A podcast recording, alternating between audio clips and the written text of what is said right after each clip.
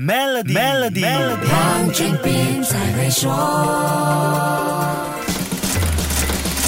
你好，我是黄俊斌。好不容易等到经济活动在全球范围重新开放，贸易和商业活动恢复生气，很多人准备大展拳脚，熬过疫情，收复失地。谁知又出现了俄罗斯入侵乌克兰的战争，被疫情搅乱的供应链雪上加霜，不断升高的通货膨胀率，持续走强的美元，还有令吉汇率疲弱不堪，搞到现在连一盘经济饭都变得不经济了。一波未平，一波又起。中国疫情导致经济放缓，美国也深陷经济。衰退的危机当中，世界首富 Elon Musk 还说，美国衰退其实是一件好事。这些怎么不叫人担心全球经济会不会大衰退呢？国际货币基金组织 IMF 今年已经两次下调了2022年全球经济增长，最新的经济增长预测是百分之三点六。IMF 的总裁 Kristalina Georgieva 说，一些国家可能会陷入经济衰退，但全球经济衰退的可能性不大。从 IMF 目前百分之三点六的预测数字。要下调到负水平还有很长的一段路。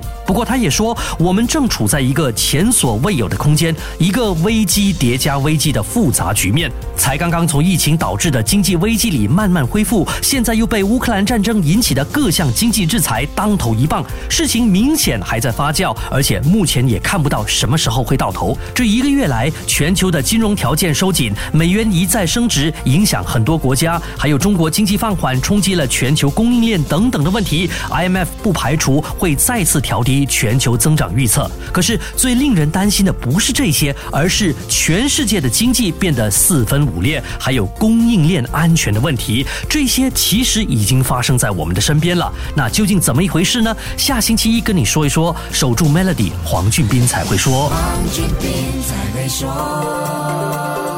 Maybank Premier 一起携手共创致富之道，快到 Maybank Premier Wealth.com/slash rewards 为您寻个量身打造的解决方案，需符合条规。